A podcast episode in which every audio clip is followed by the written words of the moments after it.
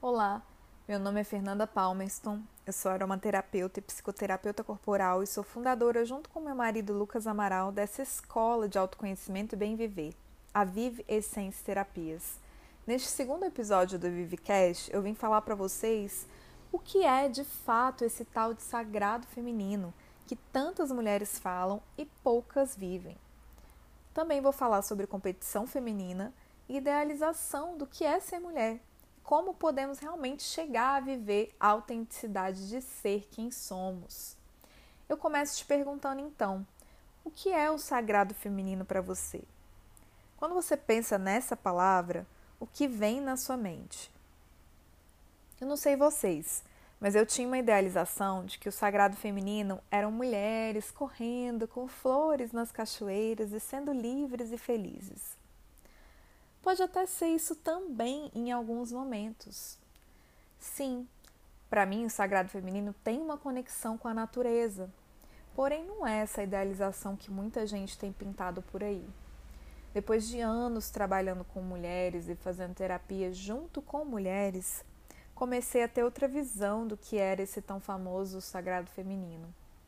Hoje, para mim, é fundamental na minha vida honrar as mulheres todas elas que fizeram parte da minha trajetória, as que vieram antes de mim para eu estar onde estou, minhas avós, a minha mãe, minhas amigas, tias, cunhadas, colegas, todas, todas. Isso é sagrado para mim.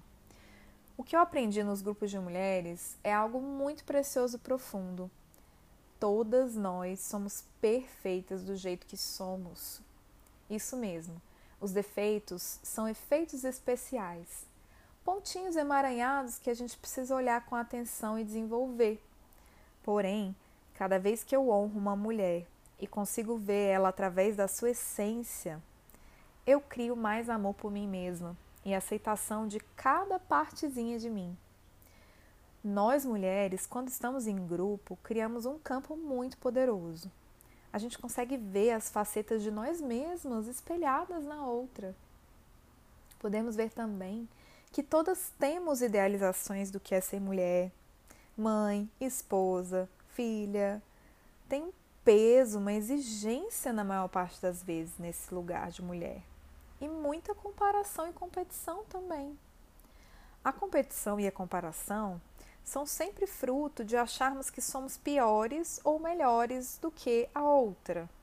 Isso é uma completa ilusão. Pode até ser que a minha amiga, minha parceira, minha mãe seja mais atualizada ou desenvolvida do que eu em algumas facetas. Mas com certeza em outras eu vou ter me desenvolvido mais. Porém, não existe melhor nem pior. A competição vem de eu querer algo que não é meu. A inveja vem de eu querer roubar o lugar da outra. Mas por que esses sentimentos acontecem? Então a gente pode se perguntar. Muitas vezes eles vêm de um lugar de insegurança, insuficiência, de baixa autoestima, de eu não saber o meu real valor, muitas vezes de eu não saber nem quem eu sou no mais profundo. Na maior parte das vezes, esses processos são inconscientes e começam lá na infância. Mas eu digo para vocês, tem saída. Graças a Deus, hoje, depois de tantos anos de terapia em grupo, com mulheres, e sim, terapia individual também, eu posso dizer que eu consigo ver outras mulheres e realmente querer no mais profundo do meu coração que elas brilhem, que elas tenham sucesso. E eu assumo, eu já tive inveja, competição dentro de mim, bastante. Eu sei o quanto é difícil a gente assumir esse lugar, porque muitas vezes parece que a gente está se diminuindo ao assumir isso. Mas hoje eu consegui realmente superar isso.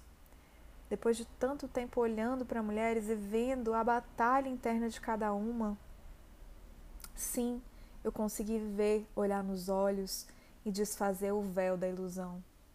Olhar e ver a beleza da essência dessas mulheres. Isso abre um espaço poderoso no peito de acolhimento de si mesma, e também das outras. Isso liberta a gente de qualquer resquício de inveja e de ilusão, de comparação, de competição. Eu vou dizer uma coisa para vocês muito séria. Só reconhecendo a grandeza dentro de mim e deixando essa essência se manifestar através do meu amor, primeiro por mim mesma, nas minhas qualidades, os meus dons, meus talentos. É só assim que eu posso realmente ver quem eu sou. Isso nós da Vivescência gostamos de chamar da autenticidade do ser. Sim, a linha é muito tênue entre representar um papel, uma máscara, ou realmente ser o que a gente é. Precisa atravessar alguns portais do autoconhecimento e de olhar realmente muitas vezes para como a gente performa, porque a gente quer agradar o outro. Para isso é preciso muito autoconhecimento, autoobservação, para poder alcançar esse lugar de reconhecimento interno.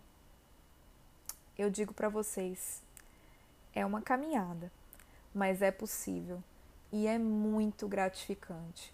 Eu vivi, eu vivo e eu vejo as minhas clientes vivendo, minhas colegas buscadoras vivendo essa transformação, esse florescimento interno. Isso para mim é a real verdade do sagrado feminino. Não é aquela visão da mulher santa, virgem, boazinha, que não levanta a voz, que não se coloca. Mas sim é a mulher real, com a sua sabedoria, os seus desafios, que assume a sua autorresponsabilidade e ao mesmo tempo se reconhece por ser quem ela é, na sua autenticidade, com seu amor por ela mesma e pelo mundo. Essa mulher real quando a gente alcança esse lugar dentro de nós, da fêmea, da mulher que se reconhece, que desenvolve uma confiança em si mesma inabalável e nas suas irmãs. A gente consegue adquirir uma confiança no mais profundo, que é na sabedoria da vida, da natureza. Aquela antiga frase Nada se perde, nada se ganha, tudo se transforma o tempo todo no mundo e dentro de nós. Então, mulher, comece buscando autoconhecimento, comece buscando a você mesma. Quem é você?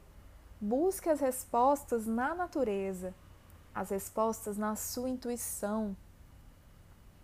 A sua intuição vai te guiar pelos caminhos que você precisa para encontrar isso dentro de você. Não se limite pelos padrões impostos pela sociedade do que é certo e o que é errado, o que pode ou não pode. Encontre a sua loba, encontre o seu balanço, suas irmãs. Lembre-se de sempre trazer com você esse sentimento interno de que sim, você é merecedora do amor, você é abundante, você é cíclica, você é sagrada e, acima de tudo, você é única.